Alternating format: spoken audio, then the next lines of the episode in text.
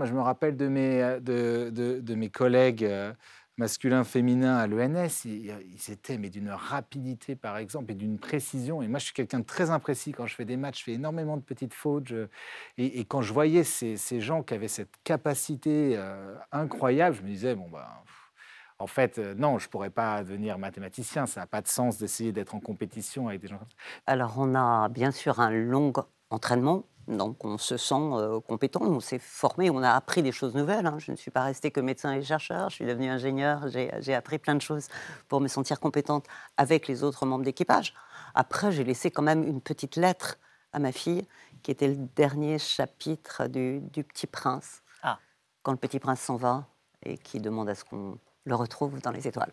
À l'époque, je suis un papa seul, j'ai toujours mon petit garçon euh, qui est au centre de ma vie. Et euh, bah, le soir, j'avais pris l'habitude de lui raconter une histoire que j'écrivais et qui s'enchaînait.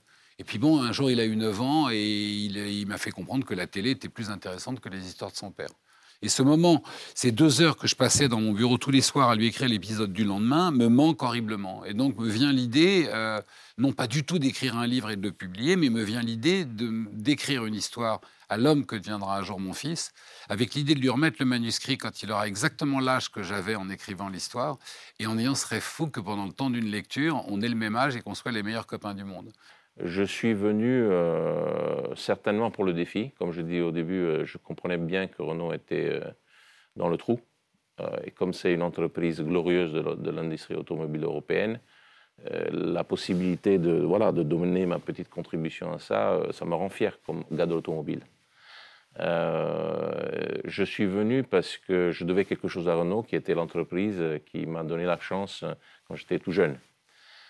Euh, et, je suis venu aussi parce que j'aime la France, c'est un grand pays euh, où je me sens euh, assez à, l'aise. Donc je connais un peu la culture, je connais un peu la langue. et c'est un pays où j'avais envie de vivre. Très important, cette espèce de, ouais, c'est une espèce de sortie comme ça du, lieu, euh, de l'appartement, de la famille, de la mère, etc., pour dessiner dans. Tu dessinais avec quoi sur les trottoirs Je dessinais des cow-boys et des Indiens. Il y en avait dans les films que je voyais, parce que non, mais à Belgrade, j'allais voir des films. Euh, le dimanche, ma mère nous emmenait voir des films, et parmi les films qu'on voyait, il y avait de temps en temps des westerns. Des westerns avec notamment un acteur qui s'appelait Richard Widmark et qui me rappelait mon père. Donc je voyais en Richard Widmark quelque part la, réincarnation de mon père qui était à Paris.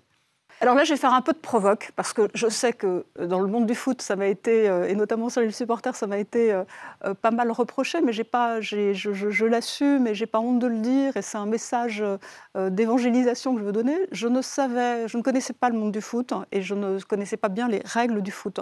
Et j'avais mon petit garçon à l'époque qui avait 6 ans, et qui était féru de, de, petits livres, je ne sais pas si on peut dire le nom à l'antenne. Et donc ma première lecture du football a été sur le, euh, le, le, Dog de mon fils. Alors, par contre, j'ai voulu faire trois métiers. Et l'histoire est assez drôle. J'ai voulu être flic. C'est pour ça que j'ai fait euh, du droit pour être commissaire de police, mais je n'avais pas la taille minimum. Donc, euh, quelquefois, je comprends quand on m'attaque sur 1m70 sur les Miss France. Euh, je voulais être réalisatrice. J'ai beaucoup, beaucoup disséqué le, cinéma néo-réaliste italien et je voulais être psy.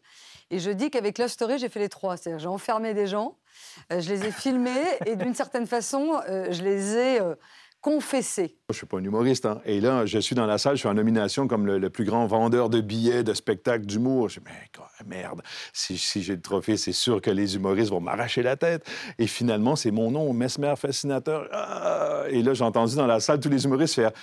Ah. oh, OK, non, non, je ne veux pas voler votre place, hein, ça va, ça va. Alors moi, j'ai envisagé l'apprentissage du métier comme des études. C'est-à-dire que la journée, je travaillais à l'atelier chez le nôtre, et puis euh, par moment à l'école, le nôtre.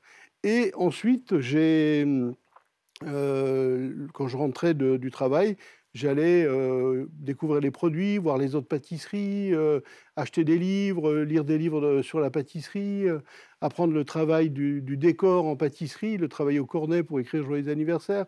En fait, j'ai j'ai essayé d'envisager mon métier comme l'apprentissage de mon métier comme des, l'apprentissage comme des études. En fait, je ne sais plus qui a dit ça, mais c'est vrai, le génie, c'est de savoir s'obséder. Et pour trouver une idée, que ce soit une annonce de pub ou que ce soit une émission de télé ou n'importe quoi, moi, ma technique, c'est de, me, poser le problème à longueur de journée et de soirée. C'est-à-dire, euh, je prends une douche, je me dis, partout où je suis, je prends le taxi. Et au bout d'un moment, on trouve. C'est-à-dire mais il faut savoir s'obséder, quoi.